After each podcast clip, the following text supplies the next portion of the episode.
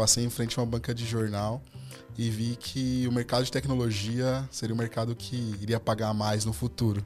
E confesso para você aqui, Andressa, que é, foi o que balançou meu coração. Eu falei, é grana que eu preciso, enfim, no meio de muitas coisas erradas, que não precisa ficar comentando aqui. Eu tô construindo uma casa. É, se eu não contrato um arquiteto, é, esse cara, quando eu for. Levanta a parede e fala, puta, que tinha que ter uma tomada. Putz. Olha o desperdício que eu vou ter. é. Vou ter que quebrar a parede toda para poder é passar os chato. Isso acontece também com software.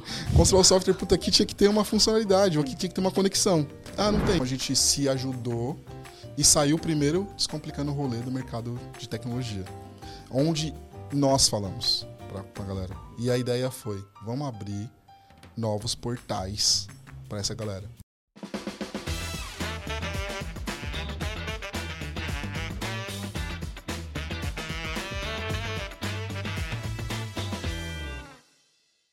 Fala pessoal, estamos começando mais um episódio do Black Voices, podcast aí destinado a amplificar a voz da comunidade negra dentro do mercado financeiro que atua com tecnologia, com inovação, produtos, dados.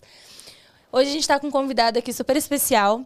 Antes de fazer a biografia dele, falar- passar a palavra, eu quero fazer minha audiodescrição para aqueles que não podem me ver. Então, eu sou uma mulher negra, cabelo cacheado, um pouco abaixo dos ombros. Hoje estou vestindo uma blusa preta, uma blusa de frio, porque São Paulo muda a temperatura todos os dias, então hoje está um pouco frio, estou com um casaco. É, estamos numa sala colorida, com uns desenhos de triângulos é, no, no fundo, uma televisão que está escrito Black Voices, com um fundo colorido também. Hoje eu quero apresentar aqui, como eu falei, uma pessoa super especial que tem trilhado aí uma trajetória de inspiração para várias outras pessoas. Ele é nascido e criado nas ruas, vielas e becos da Brasilândia, zona norte de São Paulo. Filho do Ronaldo e da Esther, neto da dona Leci, esposo da Mariana, pai do Luca e do Mateu. Atua na área de TI há mais de 14 anos. É, e atualmente como gerente de engenharia, recentemente, na verdade, né, como é, gerente de engenharia de software, com foco em qualidade de software em uma instituição financeira. Já passou por vários outros pla- grandes players do mercado.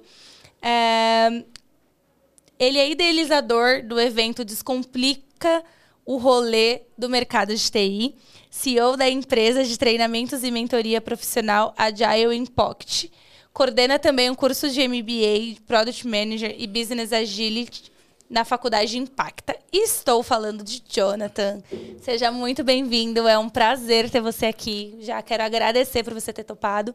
Sinta-se em casa como se a gente estivesse tomando um café, uma cerveja, mas no caso é água mesmo, Isso aí. então tamo junto. Cara, obrigado pelo convite. Já tô em casa, já me sinto em casa aqui, ambiente super gostoso. Parabéns pelo, por, esse, por esse movimento que vocês estão fazendo. E é isso aí. Estou muito feliz de estar aqui para compartilhar um pouco aí da nossa trajetória, para a gente poder conversar bastante nessa tarde fria de São Paulo. É, tá bem nublado, um tempo gostoso porque eu gosto pra caramba de trabalhar. e vamos que vamos aí trocar um pouco, fazer minha autodescrição também aqui, enfim. Homem preto, cabelo curtinho, já foi. Quando era um pouco mais novo, tinha um pouco mais de tempo, gostava de pentear, agora só mete o gelzinho ali e vai embora. É, usa um óculos redondo, cara de nerd um pouquinho, uma blusa é, de frio preta, uma camisa preta de fundo.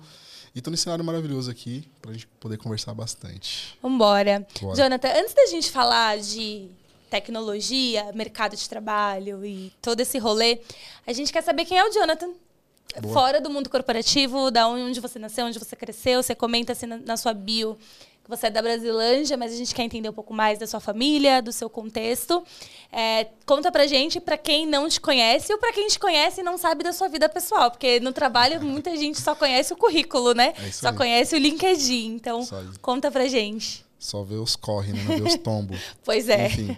Mas enfim, é, quem é o Jonathan Santos? Né? O Jonathan Santos é, é um, posso dizer agora, um homem de 35 anos, casado. É, eu fui nascido e criado na zona norte, na Brasilândia, ali, na região da Brasilândia. É, tive muito contato também ali com a região de Pirituba. Tinha uma, tem uma tia até os dias de hoje, minha tia Gessi, que, que mo- mora ali na, em Pirituba, na Vila Mirante. Então, é, é, meus pais é, são separados. Então, desde a minha infância eu sou criado ali, fico um pouco com a mãe, fico um pouco com o pai, mas sempre os dois muito próximos, muito é, é, apoiando bastante. E a minha avó, Leci, que eu sempre gosto de citar ela, foi a minha mãezona aí também, que me acolheu e que me ajudou a direcionar os passos de hoje, né? Então, sempre muito voltado à educação, muito voltado a uma questão... Educação financeira, isso é muito louco, né? Olha Desde só. criança eu ouvia melhor uma andorinha na mão do que dois voando. Enfim. Já tinha os ditados ali que, que leva que a gente leva pra vida, Que leva coisas pra que a vida. gente só entende depois, né? Só depois. E, e faz muito sentido, né? De fato, a gente às vezes tem que ter essa questão de, de poupar é, para poder conseguir ter uma saúde, uma segurança financeira para tomar algumas decisões na vida. Isso é muito importante, principalmente para nossa para nossa galera, né? Para nosso Aham. povo, que às vezes é muito imediatista ali, enfim, tenta tomar algumas decisões sem pensar muito. E cresci ali, estudei na escola Linda Leite Sinisgali. É, fiz é, é, desde o do primário até é, é, sair no formado do colégio. E nesse momento, é, eu passei na frente de uma banca de jornal, estava no terceiro ano do colégio. Passei em frente a uma banca de jornal e vi que o mercado de tecnologia seria o mercado que iria pagar mais no futuro.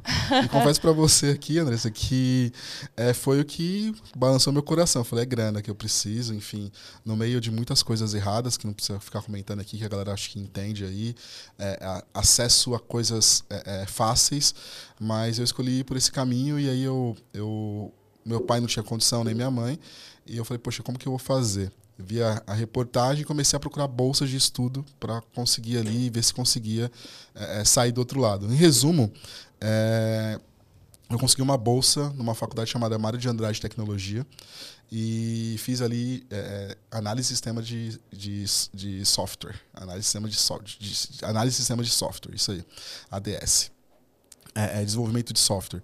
E foi onde começou a, a minha jornada. Em paralelo, eu fazia Espro. Antes, até um pouco, eu fiz Espro. Não sei se você conhece o Espro Pô, aí. conheço, eu sou ex-espro, hein? Então, eu sou, eu sou Esprolino também. Então, fiz Espro, fui a primeira turma, se eu não me engano, ali do Parque Itaguaçu. É, e aí, até um pouco antes, me, nossa, fiz lembrar agora que esse rolê, né? Saí da escola, tinha que colocar a camisa branca, calça jeans por dentro Por dentro. e levar aquela marmitona, né? Eu vou contar aqui, para quem não conhece, o que que é o Espro. É, é uma, uma instituição de ensino profissionalizante. Ensino social profissionalizante. Exato, ensino social profissionalizante. Muito obrigado. É gratuito, né? Então, na época que eu fiz, também estava no ensino médio e tinha muito forte o, o que, o que chegava para mim de acesso era curso profissionalizante na faixa ali dos 15 anos. Tinha alguns que esperava completar 15, outros para 16. E na minha época eram, foram seis meses. Não sei se você pegou essa época de seis Era meses. Intensivão. era Intensivão, gente. Eram seis meses, todos os dias. Eu estudava de manhã na Praça Roosevelt. Morava no Grajaú Nossa. e estudava no centro da cidade. Eram três horas pra ir. Tinha que chegar no horário, horas- né? Tinha que chegar no horário. E assim, super rígido. Você falou, calça jeans, a camiseta do curso. Por dentro. Por dentro. As meninas com cabelo sempre alinhadinho, cabelo preso, era obrigatório. Uhum. Então, era um curso, assim, que foi o, o, o primeiro que me abriu o- pro, pro mercado e acho que ele tá até hoje aí, hoje, até né? hoje. Tem o Camp agora, né? Tem o Camp, Aham. enfim, tem o Proa, tem alguns outros movimentos aí Movimento. que que estão acolhendo a nossa galera jovem aí. É, é, mas assim, a época do Espro me ensinou muitas coisas, me ensinou muitas coisas. Eu, eu lembro até hoje, assim, da disciplina, do horário, e onde foi que eu consegui meu primeiro emprego registrado, né? Então, antes disso, eu trabalhei na feira, enfim, fazia meus biquinhos ali como criança para comprar meu pipa. Então, nunca faltou alimentação, nunca faltou nada, graças a Deus. Mas o luxo ali, que era um pipa, uma linha para poder empinar de final de semana na laje, eu corria atrás, fazia Já meus fazia o corres. corre, né? Isso aí. Olhava carro é, na rua, na feira de domingo para comer um pastel. E assim a gente ia sobrevivendo e chegou esse, essa época do Espro.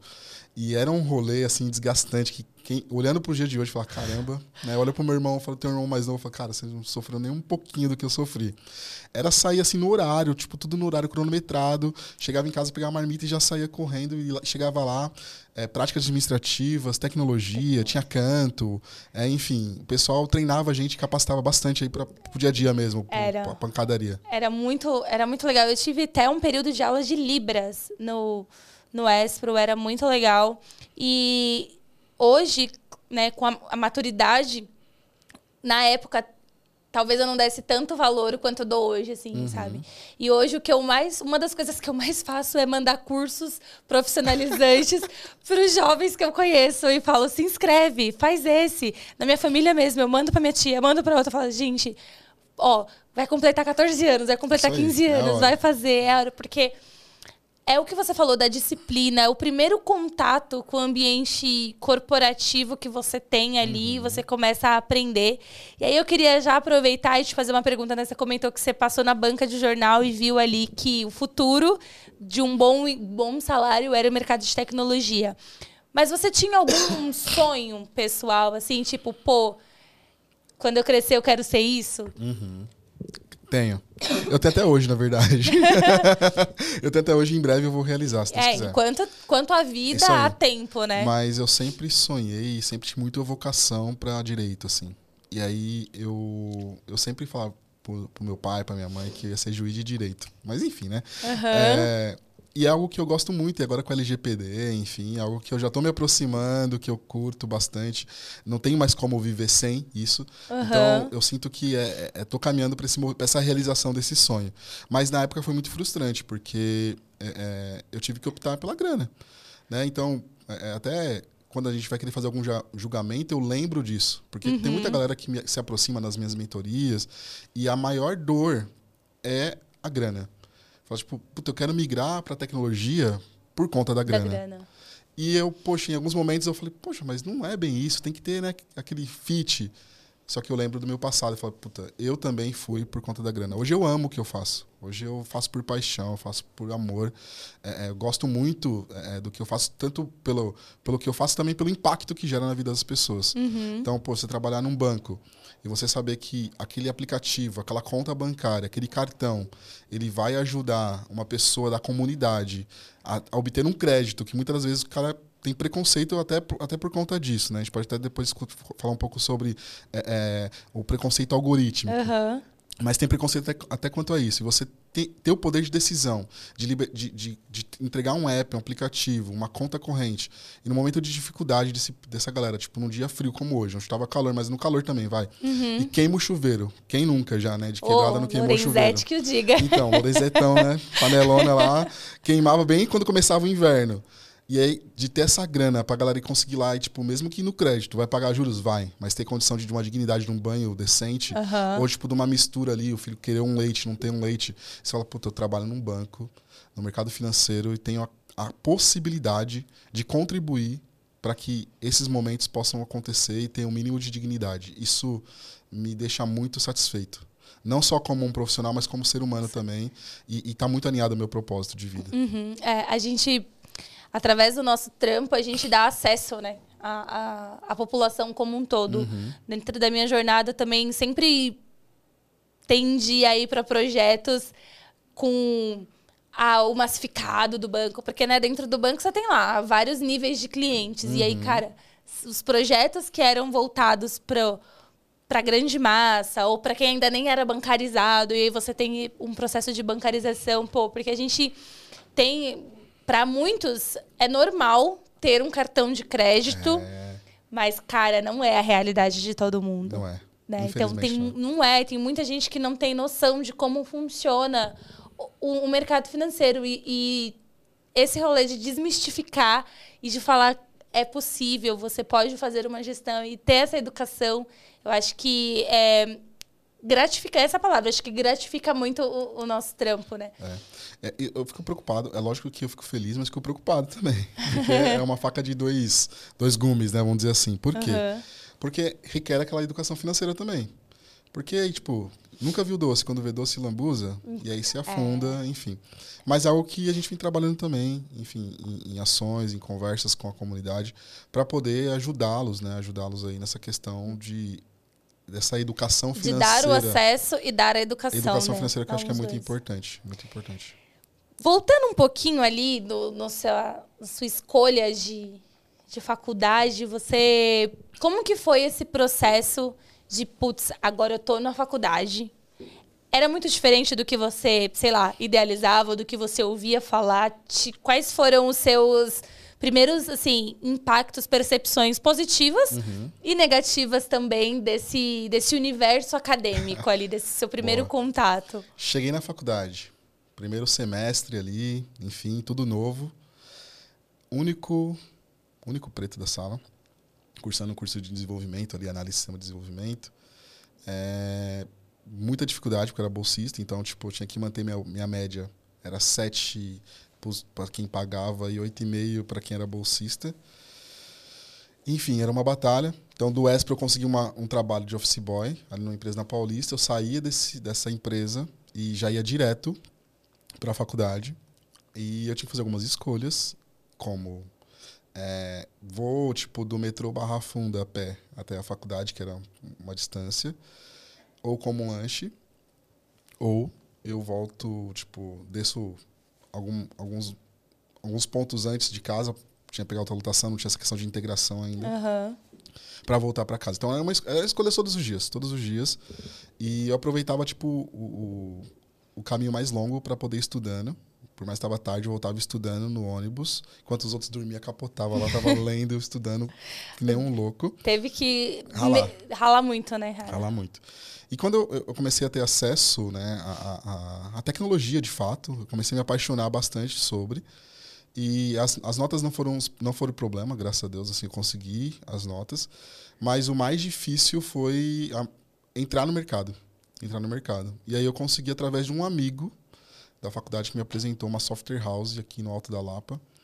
E eu comecei a trabalhar lá, nessa software house, como analista de sistema. O que, que você fazia lá? Como que então aí é o seu primeiro emprego no mercado de tecnologia, né? emprego. Como que foi pra você isso? O que, que você fazia e, O cara fazia de tudo. e mais um pouco? Então, assim, é uma empresa que tem até hoje, se não me engano.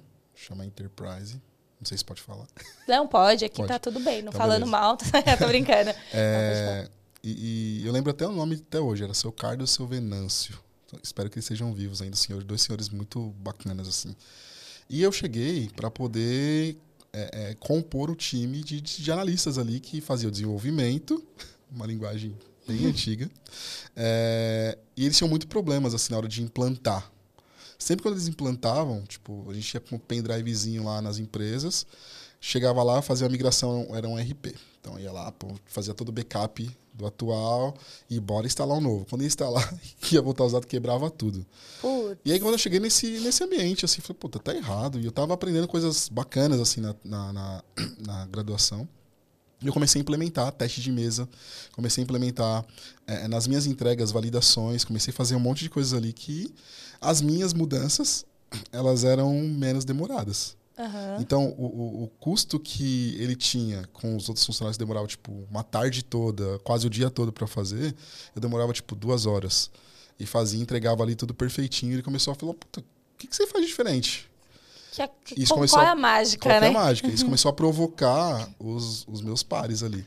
Uhum. E nessa provocação, eu assumi esse papel de validar tudo que eles faziam ali, o código que eles faziam, mas começou a ficar muito limitado e teve até uma perseguiçãozinha, assim, né? Porque, Uhum. pô, o cara chegou, a gente conseguia ali uma janta, conseguia alguma coisa ali, agora eu tô tendo que implantar, tem que ter uma, um tempo ali, Aham. enfim. Isso Tipo, ger- gerou um desconforto. O cara desconforto. chegou agora, sentou na janela e tá dando tchau, né? E a gente aqui, peraí. Gerou um desconfortinho. Então, Aham. E, e, e aí nesse, nesse é, é, eu sempre tive vontade de trabalhar em banco, em empresa maior. É, nesse momento, uma amiga da minha mãe, a Nair, eu sempre falo dela nas minhas conversas. É, estive num programa de rádio esse tempo atrás, eu falei da Nair. É, ela trabalha até hoje nessa empresa, uma empresa que a- o grupo Embraer comprou. E ela falou assim: olha, tem uma oportunidade, mas é para analista de suporte. Aquele cara que puxa cabo, enfim. Eu falei, puta, tô dentro, empresa maior. É, é, vambora. E aí eu conversei com o seu Venâncio, com o seu Carlos, falou, não, gente, ele falou assim, ó, pô, Johnny, é, parabéns, vai embora, acho que tá limitado o espaço mesmo, não dá para poder ficar. Mas plantei a sementinha lá e fui. Já melhorou a condição financeira e eu já estava terminando também a graduação. Graduação, legal. E aí foi o gás para poder ir para essa empresa chamada Tech. Nessa empresa eu trabalhei lá eh, no suporte. Aprendi muito ali sobre sistema operacional, enfim, sobre rede, sobre eh, eh, servidores, que me ajuda até os dias de hoje, todo, todo esse conceito. Aprendi muito ali com eles. E eu tive a oportunidade de ir para o time de engenharia. desse movimento, e para o time de engenharia com foco é, é, em qualidade de software. Olha aí. E aí foi onde eu dei esse salto. E em paralelo eu comecei a fazer meu, minha especialização, meu MBA, minha pós, né? Vou chamar de pós. Minha pós-graduação em engenharia de software. E aí foi onde começou tudo a deslanchar.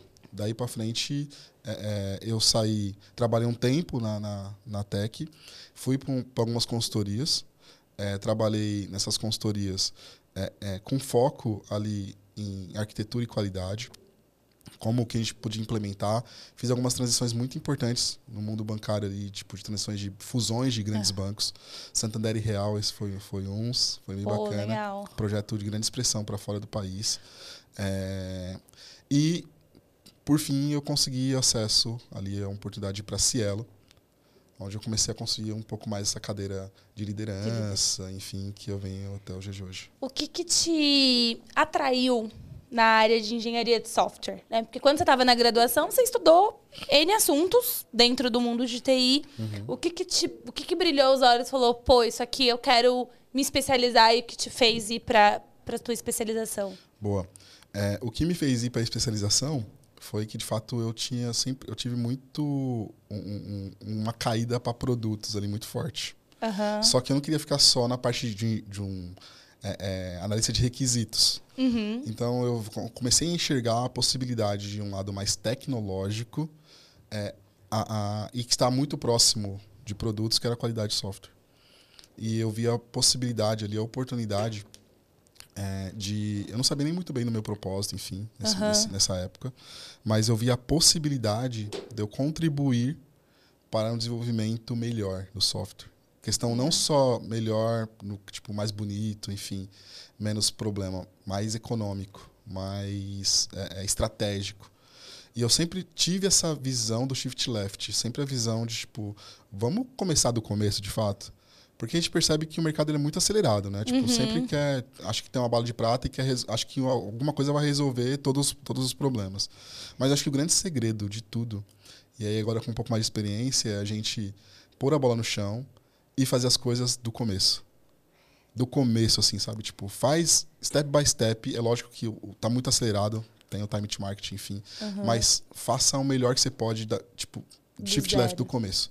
É, seria como, tipo, para de fazer puxadinho e constrói a casa com alicerce, com tudo. Porque ao longo do tempo, e para quem está na indústria financeira há muitos anos, os sistemas legados, o que muito foi feito para acompanhar o time to market, para poder entregar a inovação para o cliente, para uhum. melhorar, uns puxadinhos, uma gambiarra.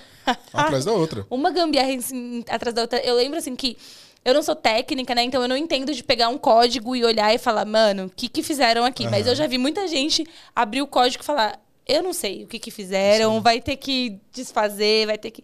Então, eu acho que essa é a dor, né? Talvez você deve ter se esbarrado com isso. Vários. E que até hoje precisa, talvez, é, aculturar as pessoas de que é melhor fazer um trabalho talvez mais longo uhum. do que fazer retrabalho, né? Sim, sim. É, é, o custo da qualidade, o custo do retrabalho ali, né? Então, poxa, uhum. se fazer um código sem documentação, outra pessoa vai pegar e aí? É o que acontece. E agora? Para onde e eu agora? vou? Para onde eu vou? O que, que eu faço? Isso é qualidade. Né? É, é, é, e a gente pensar na engenharia como um, como um todo. A qualidade de pensar ali é, qual, que é a qual que é a arquitetura que eu vou utilizar desde o início ali. Poxa, como que eu vou pensar na questão das filas?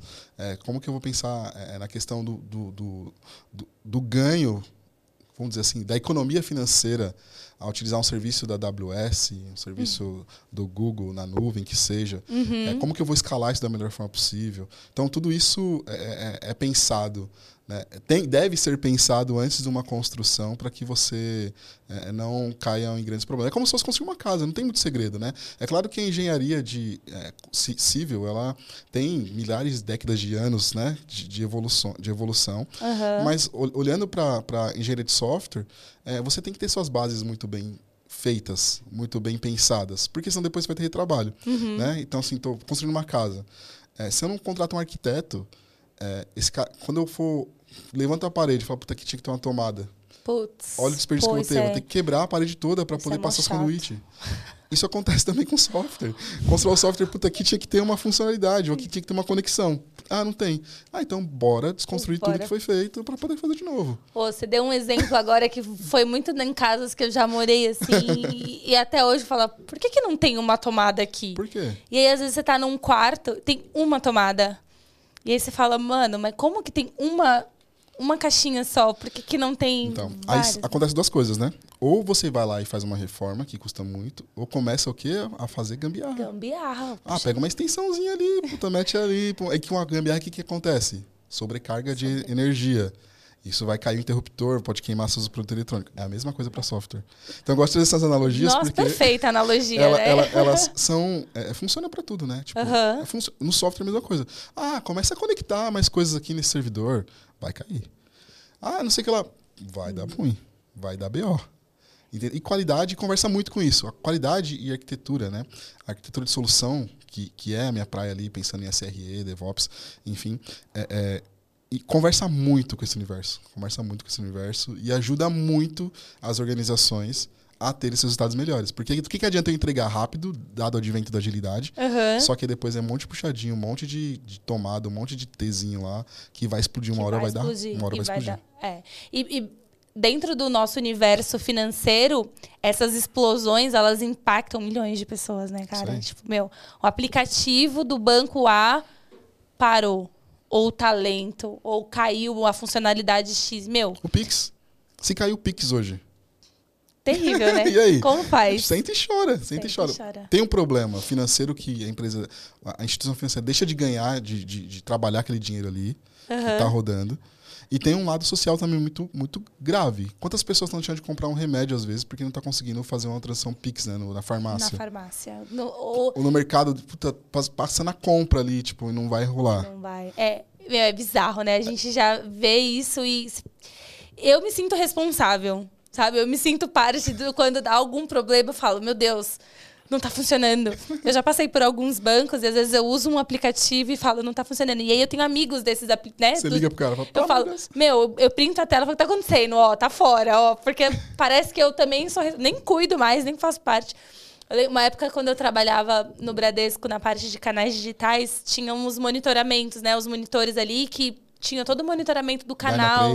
Se, se tava quantos acessos por minuto. E Uhum. se, meu, quando eu começava a linha, tipo, a linha verde ficar laranja, era uma correria do tipo, não pode deixar cair, não pode chegar Uhum. no vermelho. Justamente porque, meu, a nível Bradesco, né? Você deixa o sistema, o Pix fora por um minuto, são quantos milhões Então. de pessoas que ficam. E aí, o quanto de Bizarro. inteligência, assim, até.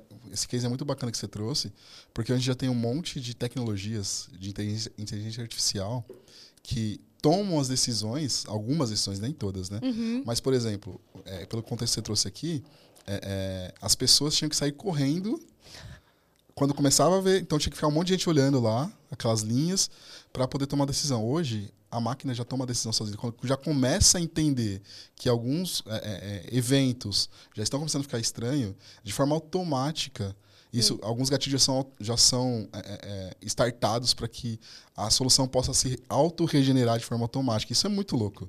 É, é, e, e isso envolve muito esse contexto todo que a gente está falando de engenharia, e quando a gente começa a pensar na arquitetura, pensar em como que a gente vai monitorar, e como que a gente vai entregar ali para o nosso cliente, como que é a nossa esteira de desenvolvimento, e como que a gente pensa nessa segurança né, é, desse, é, é, no SRE ali, enfim, como que a gente vai, de fato, garantir que a gente tem uma confiabilidade na nossa aplicação. Tudo isso é, é, tem robôs que fazem Que fazem. né? mas não, não deixa é, é, de ter a dependência do ser humano. Isso é muito legal que existe a, a- o hype do momento, que é a inteligência artificial generativa, e que, meu Deus, vão tomar o meu emprego e agora ser tudo mais. Mas, cara, pra, pra um robô, né? Pra aquela programação que você fez ali, analisar o evento, tomar ação, alguém teve Alguém que. ensinou. Alguém ensinou. Então, esse alguém, né? Alguém falou assim, então, se, der, se acontecer isso, faz isso, porque vai gerar esse impacto, enfim. Uhum. Você consegue orquestrar. Então, mais do que ter a, a IA como aliada, você precisa aprender a dominar. Você tem que dominar ela, aí, né? Você tem que saber conduzi-la, porque ela não vai fazer nada sozinha. Sozinha. Ela vai até fazer sozinha, mas ela foi instruída. Ela né? foi E- instruída e depois por alguém em algum momento, né? É, é, mas esse ponto me remete até para as pessoas que, poxa, mas e aí? O que, que eu vou fazer da minha carreira, da minha vida, ó Deus, enfim. Aham. É, tem um, um grupo de pessoas tomadoras de decisão que vão ali para Davos, no Fórum Econômico Mundial. Aham. Eles dizem qual que é o perfil do profissional do futuro. Eles dão ali algumas, algumas dicas, algumas características. E grandes delas são soft skills. Né? É, porque é o futuro, né? Então é é muito legal essa questão das evoluções, né? A gente olha para as revoluções industriais. A gente está vivendo uma, uma revolução industrial. É uma indústria de software que está se transformando Uhum. mas onde as soft skills elas vão ser elevadas, elas, elas já são. Então, pô, o poder de comunicação, poder de persuasão, o poder ali de tomada de decisão, de liderança, são elementos que é, é, é, são hoje levados em conta numa entrevista, é, é, numa posição de liderança. Porque é bacana você conhecer tudo isso que a gente está falando aqui de tecnologia, muito Uhum. legal. Mas o quanto você consegue se comunicar, o quanto você consegue passar isso para o próximo, quanto você consegue levar isso para alta liderança, quanto você consegue vender isso para o seu diretor, quanto você consegue vender isso para o presidente. Isso é o principal, porque é, é, as hard skills são importantes. São importantes. É importante saber programar, é importante você saber é, é, mexer com AWS, Identificar com nuvem, erro enfim. no código, É todo super esse rolê, importante. né? Mas mais importante que isso são as soft skills. Você falou uma coisa interessante que são dentro das soft skills, habilidades de liderança, e aí eu quero trazer o gancho para quando você chega na Cielo, né? Boa. Então, como que foi a tua trajetória ali? O que, que você fazia quando você entrou e como surgiu ali a, a oportunidade de liderança? Como você viu isso? Uhum. O que, que te inspirou? O que, que você usou como referência, né? E como que foi esse, esse seu movimento na primeira liderança? Boa.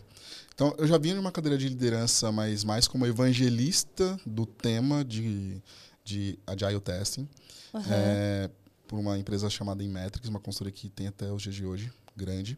É, e aí, quando eu chego na Cielo, eu vou para um time de inovação. Um time que é, é, não discutia os produtos normais, eram os produtos loucos ali que a gente ficava pensando. Enfim, então a gente saía fora da caixinha, enfim, tinha guerra de Nerf, era bem legal.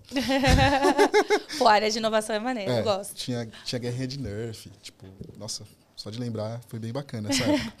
É, e aí a gente tinha alguns produtos assim, tipo, fora da caixa, mas chegou uma, um, um- período que é, é, o investimento para isso, a gente montou um garagem, chama Garagem Cielo, deve ter até o dia de hoje isso. Aham. É, muito inspirado no que aconteceu lá no- nos Estados Unidos, enfim, com a Apple, enfim. Então, a gente tinha um garagem Cielo, e nesse garagem Cielo começou a vir projetos do dia a dia. E aí, é, um dos projetos que eu recebi como responsabilidade foi quando a Cielo ela somente alugava máquinas. A gente começou a vender máquinas. Uhum. E aí eu fui um dos responsáveis técnicos para poder fazer a entrega desse projeto. E foi um baita desafio, porque veio uma das maiores consultorias que existem no dia de hoje, até o dia de hoje, é, junto com o McKinsey, enfim, tava só alta, Só o, só peso nata. ali, né? E eu lá, neguinho, falei, "Putz, e agora, enfim, vamos liderar essa parada aí. E aí eu liderei o time dos terceiros, mais os times internos que tinha ali, dos, dos parceiros do, do time interno, para poder fazer essa entrega junto com uma galera, um batalhão. Então começou é, é, a- a- esse movimento mais forte da liderança, de fato, é, é, de não somente ser uma liderança técnica, mas de pessoas. Uhum. Né? E, e- e foi um baita desafio, tipo, de feedback, de empatia, é, é, porque você estava na cadeira mais técnica que você fala, "Não, dá- deixa aqui que eu faço isso daqui. E aí fazia. Ao invés de você, tipo, ajudar a pessoa a sair do outro lado. Então foi um, um- um- um- desafio muito bacana. Eu não tinha ainda ali nenhuma referência para poder conversar, para poder trocar. Eu tinha é, é, uma gestão direta ali, uma liderança direta que eu conversava, mas também tipo era um pouco de ferro e fogo e assim a gente tocava o bumbo, era bater bater bumbo para poder fazer acontecer. E nesse meio tempo, é, é, tentando aprender com o RH como podia tratar. É, mas uma coisa legal, depois eu volto aqui para liderança, foi que nesse movimento a gente construiu um case, a gente conseguiu transformar o papel é, é, de um do- de, de uma etapa ali dentro da engenharia de software, que é a qualidade, conseguiu transformar isso voltado para agilidade. E esse, e esse movimento, ele foi. é, é, eu escrevi um case e submeti esse case para um dos maiores eventos de agilidade que tem no país, que é o, o Agile Trends. E foi o case campeão de 2019. Uau! Então, tipo, tem um troféuzinho lá em casa, eu fico olhando assim, caramba, hein? Olha aí. É, foi o case campeão. E aí, nesse, nesse evento, nesse evento, por isso que acho que é legal conectar um, um outro assunto aqui, Andres, aqui, é, como é importante nós termos, nós, nós ter é, é, referências pretas, pessoas que já chegaram onde nós queremos chegar. Eu conheci o Thiago Oliveira nesse evento. Ele estava lá no, no stand do Itaú, conversando, blá, blá, blá, eu trombei com ele, se identificou, trocou um pouco de, de, de figurinha, ele falou um monte de coisa que eu não sabia. Eu falei, não, esse cara falou uns negócios nada a ver, mas enfim. É, daí para frente a gente é, teve uma ligação muito forte e eu comecei a aprender muito com ele. Comecei a aprender muito com ele. E, e logo tive a oportunidade de. Eu fui convidado, na verdade, para poder assumir um baita de um desafio como head de qualidade no Banco Digio. Para poder subir é, é, uma área do zero. Assim, tipo, vem aqui e implementa para gente uma faz esse zero. negócio funcionar. Faz acontecer, faz acontecer. E aí foi onde eu tive que me apoiar nessas pessoas fortes e de referência que já estão lá longe, onde um dia eu quero chegar e que me ajudou bastante. Pô, isso que você trouxe, você trouxe do, do, duas coisas que é fundamental para quem está na caminhada, para quem está começando, para quem está em transição, que é participação de eventos, o famoso network. E a gente viveu um momento de pandemia que isso deu uma congelada e mudou um pouco a ótica das coisas, mas o quanto o network, você participar de eventos, você ver, sair da sua bolha, sair da sua casinha ali, da sua instituição, do, uhum. do seu trampo. E referências, ter referências, se espelhar, né? Porque normalmente a gente vê algumas, alguns exemplos de carreira na televisão, né? Então, uhum. assim, ah, quero ser uma apresentadora igual a Glória Maria. Quero ser um jogador de futebol igual Pelé. Quero ser. Então a gente tem muito esse, essas referências midiáticas, né? Uhum. Quando a gente traz para o mercado financeiro, a gente começa a ter que caçar um pouco. Quem são as referências pretas que a gente tem? É caça mesmo. Caça, é uma caça, é, é real, assim. Pô, porque. Por quê, né? Então, eu preciso. E quando você encontra, parece que fala, putz, agora vai. Eu, eu tenho essa sensação que fala, putz, Agora eu achei alguém que entende o meu rolê, que entende a minha dor, uhum. que vai me ajudar. E ao longo do tempo, eu fui percebendo e a comunidade foi se fortalecendo. É isso que você falou, né? Foram vindo comunidades e aí a gente falou, pô, peraí, a gente precisa se unir. A gente não tá sozinho, não tem só você lá no Digio, não tem eu só lá no Bradesco, não tem eu só lá no Mercado. Pô, a gente precisa se unir e ocupar novos, sim, novos sim. espaços e, quem sabe, ser referência para a galera que está vindo. Porque se a gente não teve, que seja a gente uhum. para os próximos, né? E duas lições aqui, acho que duas dicas, talvez, muito importantes, é justamente isso. Quem são as suas referências? E aí eu acho que vale uma reflexão. Né? E se você não tem, procure. Sim. E, meu, faça parte Sim. de comunidade. De... Dê as caras, né? Dê as caras. Dê as caras. É isso. Dê as caras. E, e, assim, até essa pergunta, quem são as minhas referências, eu tenho algumas é, internacionais e nacionais, uhum. eu posso falar. O Thiago Oliveira e o Fernando Paiva. Não sei se você conhece o Fernando Paiva também. Gente da gente. É, que são, assim, as pessoas que puxam minha orelha, que me põem no meu lugar, que dá aquele feedback que dói no estômago. Você fala, caramba, você vai dormir com a lágrima escorrendo, mas outro você acorda e fala, puta, obrigado. Obrigado, Deus, por estar na minha vida. mas, assim, são, é, é, são pessoas que estão estratégicas hoje onde elas estão, são pessoas que estão em, em altos patamares e que vão nos posicionando para esse movimento. Uhum. Mas é, é, o, o, grande problema também é que, às vezes, a gente coloca no, no papel de refém. E é necessário, às vezes, ouvir a verdade, sabe? Tipo, uma coisa que você tá fazendo uma burrada. Uma merda ali. Alguém tem que chegar Alguém e falar, mano, acorda. E é muito bom quando você tem pessoas que estão te observando no LinkedIn, pessoas que estão te olhando por fora. E que às vezes tem um momento de silêncio e fala, mano, cadê o cara? Daqui a pouco o cara vem, tipo, vlau, tô te olhando, viu? Uhum. Ó, não faz daquele jeito, não, faz daquele outro jeito. Sabe? Isso é muito importante. E o quanto que nós fazemos isso pelos outros também. Né? É, eu acredito muito nessa questão da corrente do bem. Eu acho que entra até nessa questão que você falou pô, de movimentos e de criar é, é novas referências, novas, novas lideranças. É, o que, que a gente é, como comunidade, como pessoa, vamos falar como pessoa, é, pessoas estamos fazendo para isso. Uhum. E aí, em 2010, no, no, início da pandemia, graças a Deus, eu até esqueci a data já. Mas, enfim, é, eu estava em casa, sentado, jogando videogame. Meu filho tinha, é, tinha acabado de nascer, nascer, o primeiro filho, é, foi bebê da pandemia. Eu estava lá, meu, sem fazer nada. Eu falei, não, não tá certo isso. E aí eu já tinha feito uma, um, um, estudo de autoconhecimento, enfim, uma imersão de fato. Uhum. Então, assim, não se engane, autoconhecimento não é tipo ler um livro ou, ou ver um podcast. Gente, é, é uma imersão, assim. Foram duas semanas intensas montando, tipo, quem sou eu, onde eu estou, onde eu quero chegar, o que, eu quero fazer, qual que é o meu... Escrever o seu propósito. Sabe quando você escreve o seu propósito e fala assim, essa frase, ela me representa. Me representa. É. Essa frase aqui é o que vai me guiar, que vai me ajudar a guiar. Isso é muito importante, gente. Isso é e muito é importante. muito difícil. É muito difícil. Tem que querer muito.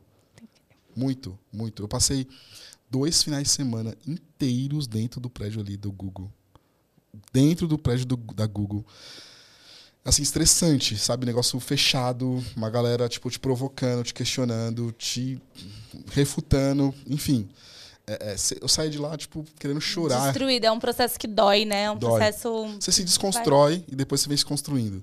Então, é, é, você aprende muito. Então, é muito importante você ter essa questão do, do seu autoconhecimento e ter um propósito bem definido. É, porque a gente. É difícil falar da gente. Toda vez que a gente fala assim, ah, me fala uma característica, me fala um defeito. É, é, isso é clichê. Né? Putz. Mais do que isso, é. Eu não sou uma pessoa legal nesse ponto. E uhum. você saber disso, você olhar e você reconhecer, é muito difícil esse processo. Você tem que querer muito, igual você falou, você tem que querer muito. Você tem que estar muito disposto a uhum. falar assim, meu, eu sou a, aceitar, assumir, eu sou assim, essa sou eu, essa é a minha essência. Uhum. Consigo evoluir, mas não consigo mudar a minha essência, isso porque aí. essa sou eu, entendeu? É porque isso que te faz ser você. É isso que é, a singularidade vem daí. Isso aí. E que bom seria se todo mundo pudesse passar por esse processo ou buscar passar, sabe? Porque dá trabalho você parar para escrever e falar, ah, não, depois eu faço. Ah, não, depois uhum. eu faço. Mas o dia que você consegue fazer esse processo do início ao fim, vale muito a pena. Você você vira uma chave, e eu passei por esse processo também, e fala, mano, eu não me conhecia. é, louco, né? é. é bizarro como a gente não, a gente acha que se conhece, mas a gente não se conhece. E aí tem coisinhas que estão lá dentro, assim, meio camufladas uhum. e tal, que você põe para fora. E aí vem o choro, depois vem o alívio, vem todo essa, esse mix, né, de, de sensações. E nessa sua posição aí, quando você vai para Digio como regi, cara, quais foram os desafios maiores? Porque construir uma área do zero não é fácil. Uhum. Na área financeira, já vai, só os complicômetros, né? ser um cara preto, com, como com uma posição dessa, e técnico, né? Uhum. Porque é uma área técnica, é uma área ali que precisava. Quais foram os desafios maiores que você enfrentou ali para construir essa área? Boa. Acho que o primeiro é vencer você mesmo, né? Tipo, a questão da. da, da auto, você se auto-sabota ali, tem a questão dos viés inconscientes. Tipo, uhum. puta, será que eu mereço mesmo estar aqui? Será que eu deveria estar aqui? Então você começa a se julgar e se você desacreditar né, é, é, é do, da sua capacidade. Isso ac acontece muito se você não. Comigo mesmo, até se, se, nos dias de hoje. Se eu não me, me policiar, eu começo a me julgar. É, é, na questão, tipo, puta, mas será? E tudo isso é construído com, com, informações que a gente tem do cotidiano, enfim, do que a gente enxerga. É, é, às vezes a gente não querer se posicionar com vergonha, com medo. Né? Até a questão do idioma, às vezes. Por exemplo, eu entreguei um projeto lá que foi para Uber, totalmente em inglês. Um receio de falar na reunião, porque, poxa, será que meu inglês vai ser o suficiente para poder entregar? E no final a gente entregou. Né? No final, com dor de cabeça todos os dias. Vamos fazer Mas... um recorte nessa sua, nessa sua fala. E como que foi a sua relação com o idioma? Como que você, onde você começou a aprender? Como que você entendeu que tipo não tem como fugir faz parte, é um requisito. Uhum. um requisito. É um requisito. É um desafio até hoje, tá? É um desafio uhum. até hoje. Mas é, é, eu entendi na dor. Sabe assim, tipo, e aí? Tem um monte de documentação em inglês na Cielo. E você precisa ler um monte de mapa de beat lá com a Master, com a Visa, enfim, meu, se vira, legal. Uhum. Se vira para poder fazer acontecer. É, é, então começou muito essa questão mais técnica da coisa. Um inglês técnico, Mais né? técnico da coisa. E Aham. até chegar, por exemplo, na entrega de um projeto, você como um head ali da, de, uma, da, de uma das áreas da engenharia. Tinha que repor, poxa, quanto, como que está a saúde técnica dessa, da qualidade nesse, nessa funcionalidade. Uhum. E em inglês ali, tipo, e aí, como que eu faço? Como que vai ser o rolê? Tecla SAP agora fudeu. Lascou. É, é, e aí, assim, poxa, é, é, usar de estratégias também, sabe? Tipo, meu, usar de estratégias, tipo, de falar pouco, mas falar dos, dos big numbers ali, sabe? Tipo, você ter. Porque assim, ó, o povo mais criativo é o povo da favela. Vamos ser sinceros. É. Nós somos um povo que faz do nada tudo. A gente é criativo. E aí, o que o Celso Ataíde fala é que a gente fala o inglês da rua. Né? O inglês da calçada. Ué, ué É sobre vai, isso. vai do jeito que vai. Ué. Você tem que entender. Tipo, não dá, faz gesto, é, é, desenha, mas se virava. Né? Então, até o dia de hoje é um desafio. É, é, o inglês é um desafio espanhol, mas a gente consegue se virar ali e fazer um bem bolado, né? É, sobre isso. Porque, cara, a gente tem essa deficiência cu- Cultural. acho que- cultural, educacional. Uhum. O nosso país, né, não tem uma segunda língua como uma língua oficial diferente de outros Aham. países. Então, historicamente, a gente não tem essa oportunidade. Beleza. Aí a gente vai tentar aprender e tentar Todo mundo fala que é difícil, E já a começa gente- isso. Aí já, já dá vários bloqueios. Tem o lance da, da comparação, porque você tá no, no trabalho, uma equipe, vamos colocar, uma equipe de 10 pessoas. Uhum. Normalmente você vai ser ali o único preto ou vai ter mais um, dois. Uhum. Então, no 80, o 80-20 é branco, que teve uma outra oportunidade, outros acessos e tem um outro nível. Você, não vou falar. Vão rir de mim, vão não sei o quê. E aí você quer falar igual um nativo. Você se cobra muito. Se- a gente se cobra muito. Eu falo isso porque eu me cobro muito até hoje. E Eu É, falo, eu então. não vou falar porque tava pronúncia que merda. E às vezes eu falo, gravo, falo, mas que merda que eu tô falando. Tô falando errado. E assim, tá tudo bem. Eu comecei a entender esse processo e comecei a tentar tirar essas travas. Porque o gringo, quando ele chega aqui,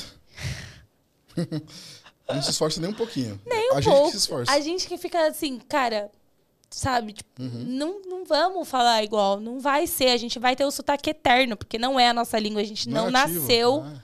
falando, né? Vai até Então- quebrar isso, né? Então, tipo assim, quantos pode estar nos ouvindo agora, no futuro aí, vendo a gente, Aham, e vira essa chave na cabeça das pessoas. E já é um ganho pra gente. exato. Porque é, é, eu não tinha essa conversa aqui. Não, puta, é normal, vai de boa. Não, tipo assim, puta, tem que ser perfeito. É. Tem que ser perfeito. Você tem que saber falar a estrutura certa da frase, não Certa. porque o adjetivo vem antes do Entendeu? substantivo. Aí você, mano, até você montar a estrutura na sua cabeça, você já. E outra, aí falando de estrutura familiar e dos nossos dia a dia. Vamos ser sinceros, você fez Espro lá, uma Uhum. correria. A gente não tinha tempo.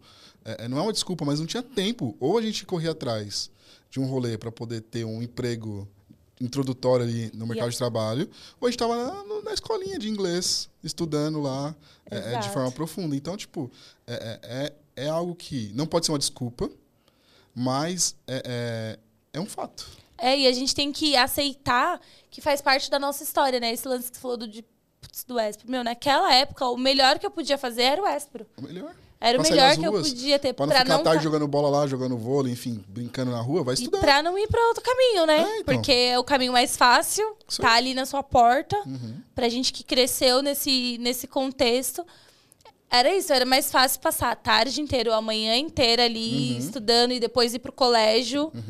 E E, e olha que louco, né? Estudando coisas básicas, que, tipo, não sei pra você, mas tipo, no ESPRO eu tinha reforço de matemática, reforço de língua portuguesa. E que me ajudou muito, pra caramba, assim, conseguir uma bolsa, por exemplo. Pô, eu tinha aula de ética também. Eu Então. lembrava, tipo, olha, etiqueta, aula de etiqueta, Aham. assim. eu aprendi a preencher um cheque lá, extrato bancário, tudo lá.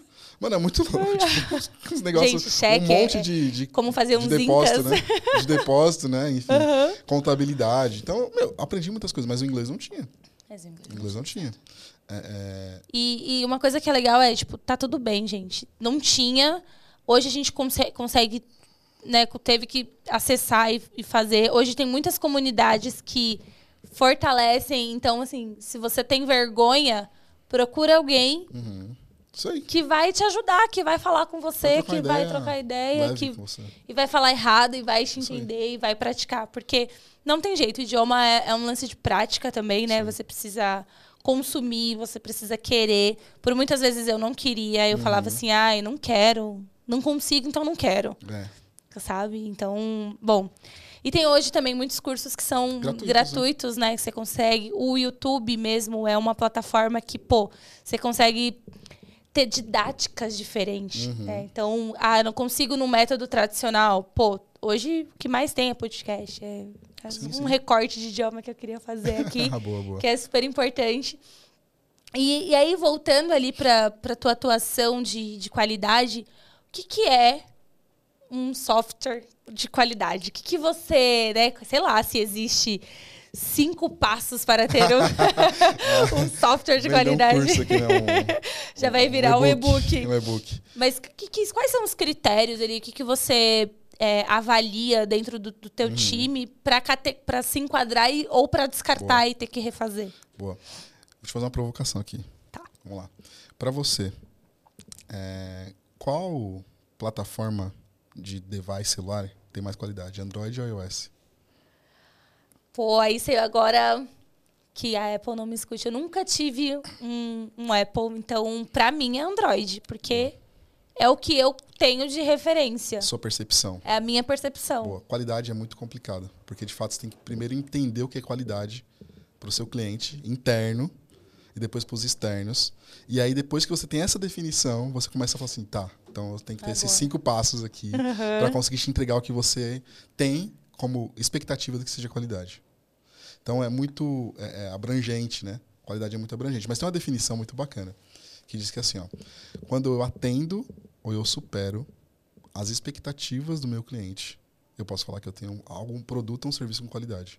Então, quando eu atendi ou superei as suas expectativas, eu posso dizer, tipo, isso aqui entreguei com qualidade. Então, independe, tipo, da cor, se é vermelho, se é azul, se é laranja, se é branco ou preto. Uhum. Se eu superei ou atendi sua expectativa, eu entreguei um, um software, um serviço, um produto com qualidade. Me fiz claro? Mais claro do que isso. É, é muito louco, né? Porque é, entra na parte do que é relativo, né? O que, que é bom ou não. Mas tem ali, imagino, algumas premissas básicas que vocês seguem para poder avaliar, enfim, e fazer correções. O que, que é mais comum de dar pau, assim? Tem Então. alguma coisa que é muito tipo, mano, de novo isso? E aí, assim, acho que entra um, um lado mais técnico, que é escalabilidade, é, manutenabilidade, né? Um software ter essa questão de ser fácil de manter, fácil de você corrigir ele em produção. Ah, é, tem a questão da própria usabilidade, que é um dos fatores da qualidade, né? É, então, poxa, o quão é fácil navegar num sistema, no app do banco roxo, no app do banco vermelho. É, isso é, é, cria um contexto do que é qualidade. E, é, é, é, principalmente, o, o- o usuário final, ele, ele, ele, ele se fi- fixa muito no, no front. Para ele, pouco importa o que está acontecendo por trás ali. Porém, é, é, pouco importa entre aspas, né? Porque hoje a gente tem, vem numa sociedade muito imediatista. Então, se demora, tipo, um segundo a mais do que, tipo, demorar, demorou na transação passada. Você fala, puta, que merda, isso aqui tá uma bosta. E, Pô, e, verdade. e aí eu o cara vai lá, pessoas. vai lá e troca. Troca. Concorda que hoje tá muito fácil trocar? Sim. Trocar de um banco hoje é muito diferente da época dos nossos pais. O cara, para abrir uma conta, ele tinha que ir lá na agência, levar toda a documentação, enfim. Ver pegar se iam fila, aprovar. Se iam aprovar, né? Hoje é o seguinte, você vai lá, escaneia, dá um, tira uma foto do seu, seu- do seu RG, da sua carteira de habilitação, dando risadinha aqui, manda algumas informações, parabéns, tem uma conta aberta. Mas também é muito fácil cancelar. Você entra no app, você vai lá e cancela, acabou sua Acabou. conta. Então, quando você fala assim, é, o que, que você julga como uma pessoa que de engenharia de software, é, que, que preza muito por qualidade, é a escalabilidade, como eu consigo escalar, porque todo mundo quer crescer. Então, do que, que adianta ter um app lindo e maravilhoso que opera para 10 mil pessoas de forma muito bacana, mas quando eu começo a ter 20 milhões, não sei quantas milhões de pessoas, ele começa a travar e para tudo. Para tudo. Então não adianta ser bonito e não ter performance. É, é, a questão da manutenabilidade, então, o quanto eu consigo ajudar na esteira de desenvolvimento, é, é que quando eu tiver um, um incidente de produção que é inevitável, A única certeza que a gente sabe que vai acontecer é que vai dar um problema. É a única certeza que a gente tem. Vai dar um problema. E quando dá esse problema, o quão rápido é e aí, quando eu falo de qualidade do processo como um todo, o quanto os meus processos estão automatizados, o quanto isso está é, é, integrado com uma esteira de CI/CD, o quanto que, de fato, é, eu tenho uma cobertura funcional que, como o PO, vai te dar uma segurança, falar assim, poxa, eu tenho certeza que esse conjunto aqui de testes, esse conjunto de instruções automatizadas, codificadas, elas vão rodar e vão garantir que o core da minha aplicação, ela não vai quebrar. Então, falando do Pix, que eu vou conseguir, pelo menos, fazer um Pix Sabe? Tipo, ser que eu não consiga criar uma chave nova, mas eu vou conseguir fazer um Pix. Uhum. E quanto que isso traz de segurança, tanto para os times de engenheiro de desenvolvimento, para o time de negócio, para o time de infraestrutura. Quando eu tenho isso bem desenhado, eu falo, puta, consegui fazer meu trabalho. Consegui entregar, entregar. bacana, porque eu consigo apoiar toda essa esteira de todo esse ciclo de desenvolvimento com sucesso ou sem sucesso, quando está quebrado em produção, recuperar de forma rápida. Então, antes de, é, é, é deu ruim lá no Dyna 3, começou a explorar, estourar tudo, né? Que você pá, começou a estourar, pá, pá, pá, pá. Puta, beleza, estourou, deu um problema. Identificou, o time de, de, de governança identifica que tem um problema, uhum. monta uma sala de guerra.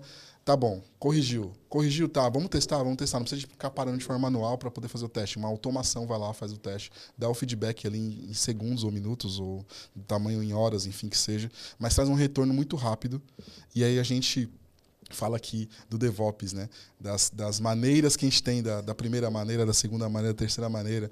Enfim, quanto que a gente aprende com isso? De fato, tive um problema, aprendi que esse problema retroalimenta a minha base, uhum. aprendo com ela, para quando eu tiver um problema parecido, eu não sofro da mesma forma. E aí isso é um ciclo constante, constante. vicioso e gostoso. Pô, quantas salas de guerra média, assim, que você, com um time de qualidade, entra, sei lá, no mês? Cara, é Depende. Depende, Depende muito, muito né? Muito. É, faz parte do. Faz parte do dia a dia, né? Faz parte do, do, do contexto. O celular nunca pode estar desligado, né? Nunca pode estar desligado. E a gente sempre trabalha para evitar. Quanto mais evitar. Por exemplo, é, eu, não, eu não quero ser necessário numa sala de guerra. Eu quero que o meu robô que eu criei vá lá, esteja lá e faça o trabalho. Uhum. Que seja de apoio para um time de desenvolvimento que está lá fazendo, que fez o desenvolvimento, que está na sustentação, utilize para que ele possa ter a garantia. Uhum. Então, é, até uma métrica de sucesso é tipo, puta, eu não quero entrar em tantas. Entendi. Se for preciso, eu tô lá, mas eu espero que o que, que eu não aconteça, aqui, né? Esse, esse framework, essa, esse arcabouços aqui de tecnologias e coisas que a gente criou, ajude o time que está no suporte ali, de operação, a fazer o que tem que ser feito da melhor forma possível da, e de forma mais rápida. Eu vou fazer uma pergunta aqui que pode ser muito leiga, mas é. Me veio a curiosidade, assim, de. Sistemas de banco a gente tem um histórico de legado, né? Tem muitos sistemas que são antigos e uhum. tal. E eles têm que conviver com os novos e não dá para desligar ainda. E, enfim, é um rolê que, sei lá, eterno. sempre vai ser eterno. tem algum sistema ou alguma linguagem de programação que, meu, para ter ali o um padrão de qualidade é mais difícil ou não? Ou algum produto que usa sistemas que são mais complexos, é só uma curiosidade, porque não uhum. dá para conhecer tudo do mercado, né? tipo, eu nunca trabalhei com, sei lá, câmbio. Então, cê, de repente. Cobol, cê, é, e aí tem alguma coisa ali uhum. que você fala, meu, isso aqui é um trampinho. É, são mais estruturas. É, é, não, não, é. Coisas que são é, que não são tão orientadas a objeto ali, enfim, né? Tipo, fala do Java, fala da questão é, do Node, coisa mais front, enfim, uhum. React, enfim.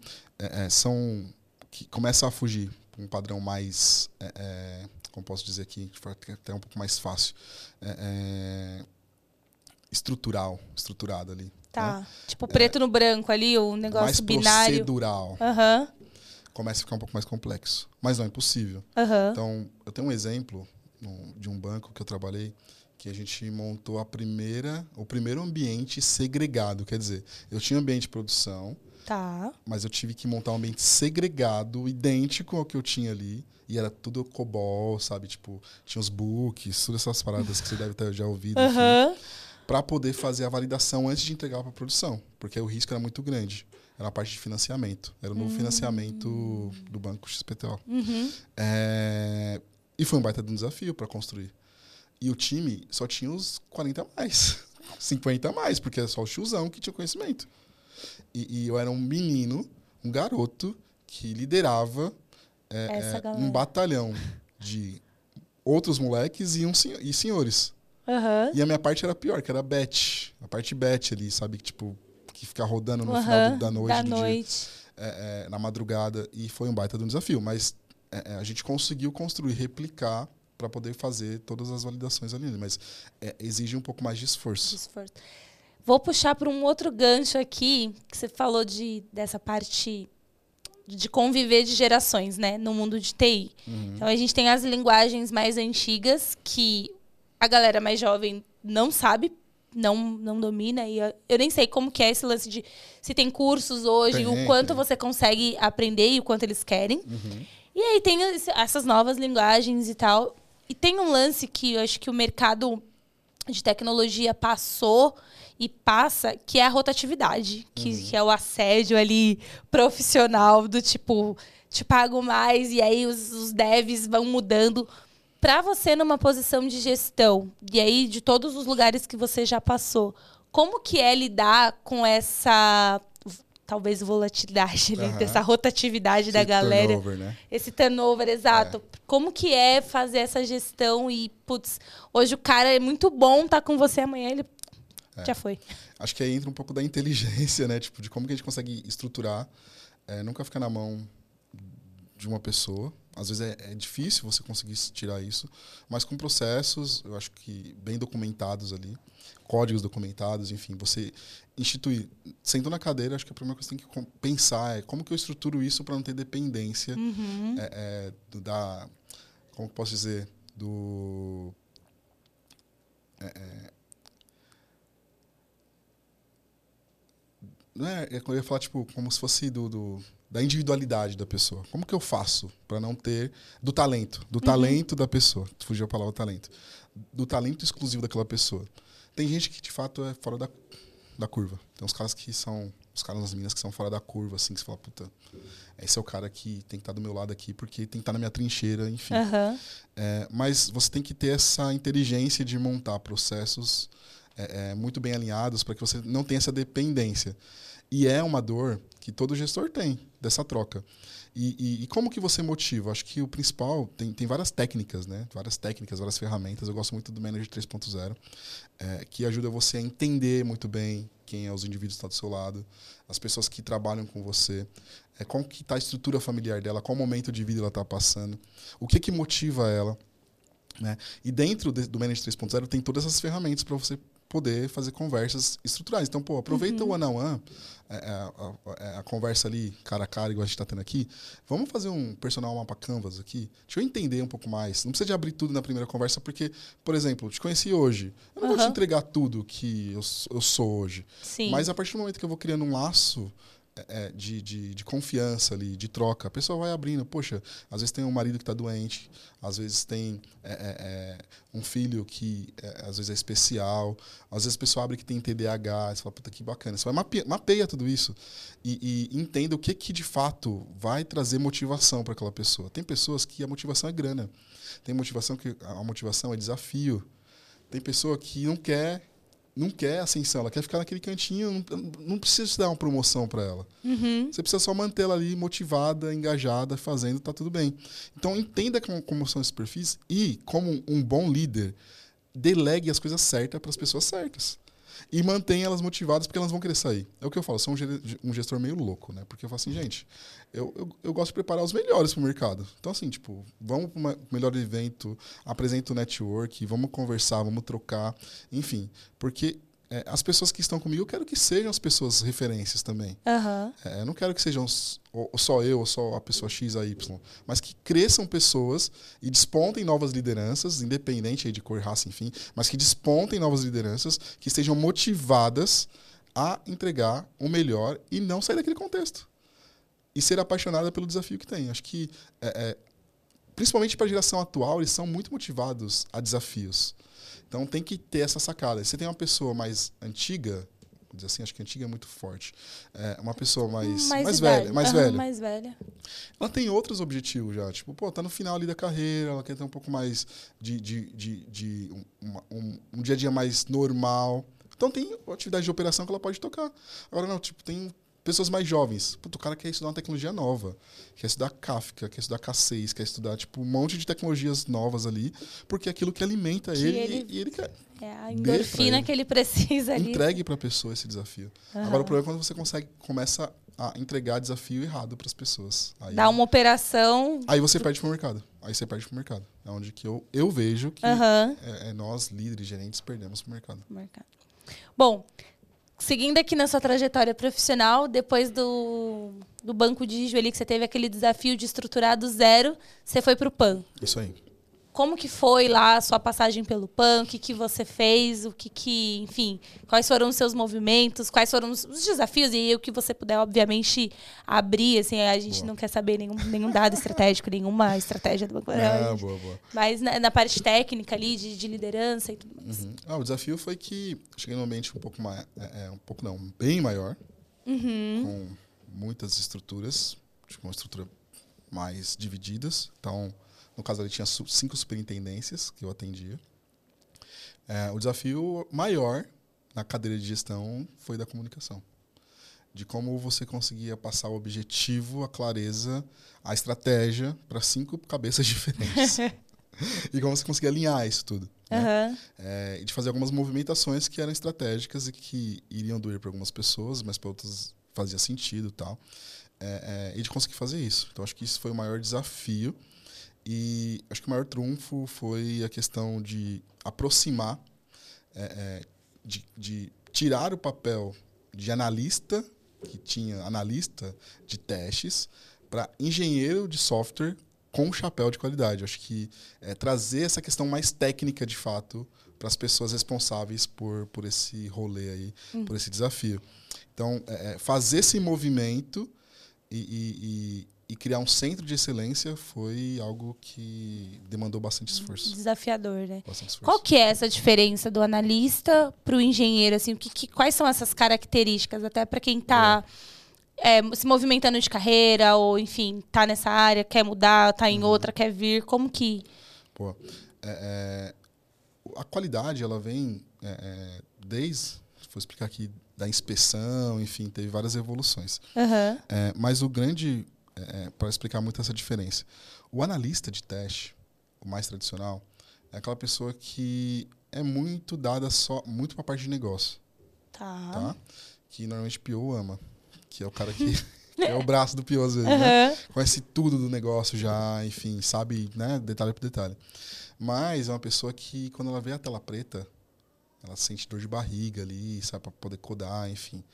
E aí, é- é- a grande diferença é que não pensa no produto como um todo, pensa só na parte de- dos requisitos funcionais. Uhum. E quando a gente extrapola para a questão da, de um engenheiro de qualidade, é um cara que está pensando na estrutura lá, está pensando, tipo, poxa, é, é, você vai usar AWS, tá bom. Qual máquina que você vai usar lá, como que vai ser, quais são as configurações, eu quero validar isso também.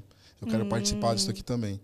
É, é, qual a linguagem de programação? Porque eu vou usar automação muito próximo daqui para que você possa me ajudar a construir. Eu posso até construir o cenário, mas você desenvolve para mim aqui. Olha para a parte de testes unitários.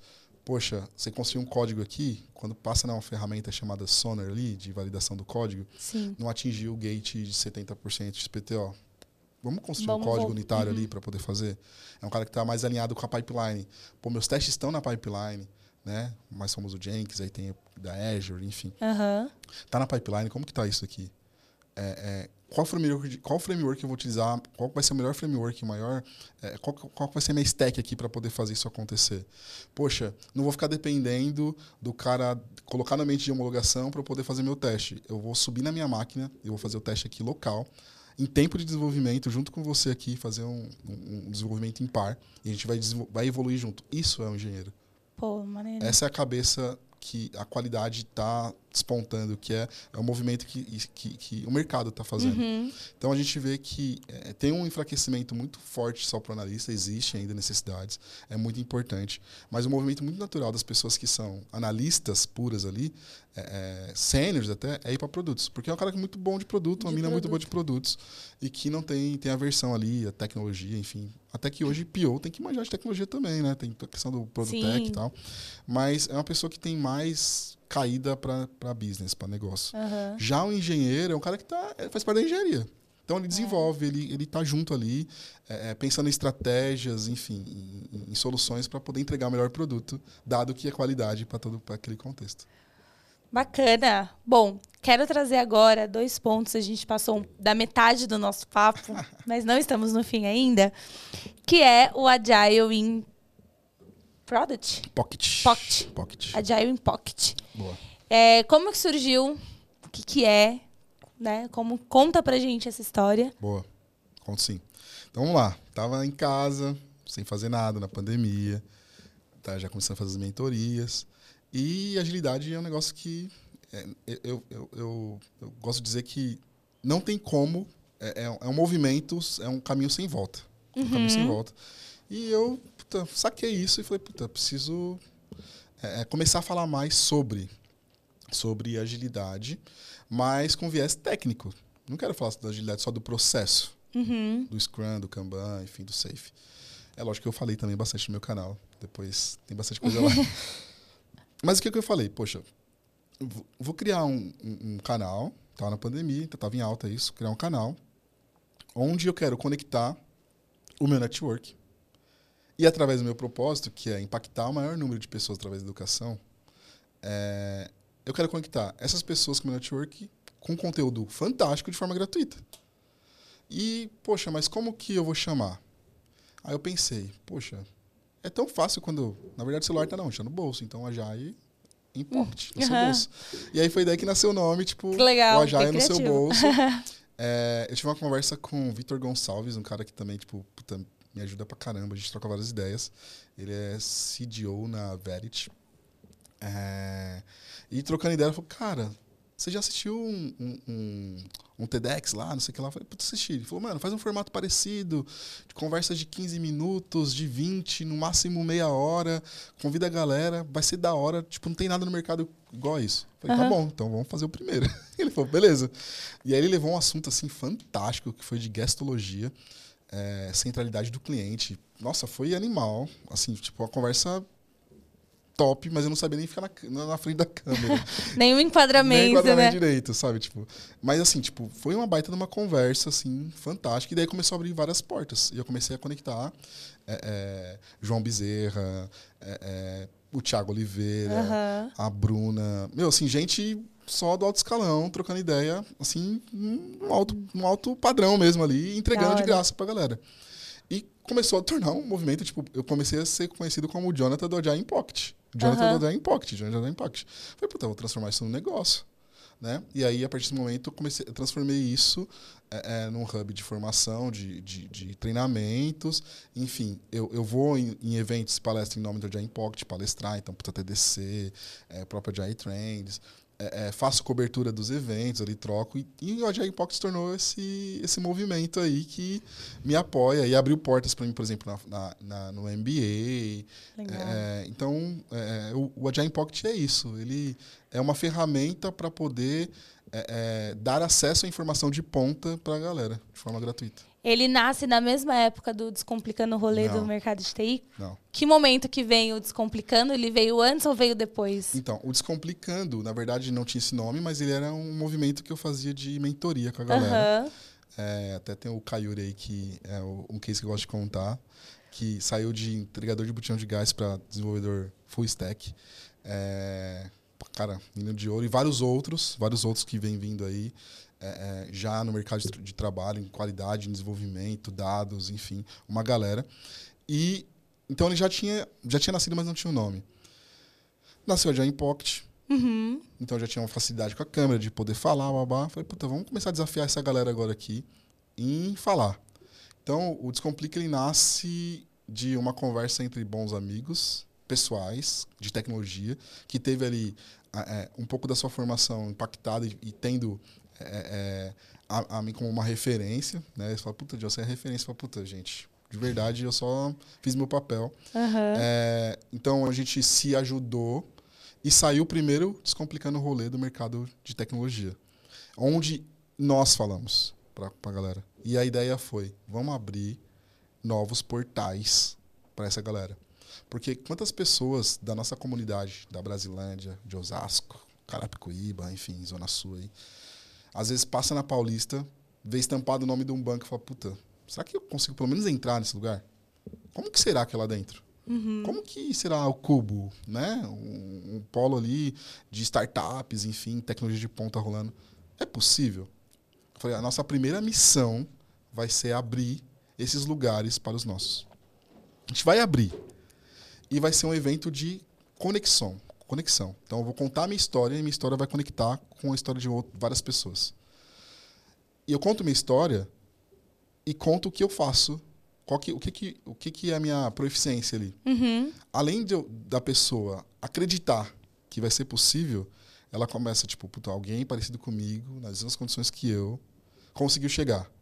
Tá, mas e agora? O que, que eu faço na minha vida? A gente vai dar, abrir um portfólio de opções de tecnologia que ela tem. Então, puta, vamos falar de desenvolvimento front-end, vamos falar de back-end, vamos falar de dados, vamos falar de qualidade, vamos falar de RPA, vamos falar de, de, de banco de dados, vamos falar de tudo. Uhum. Porque tem porque, aí eu falei assim, porque a gente tem aqui na mesa todo mundo para falar disso.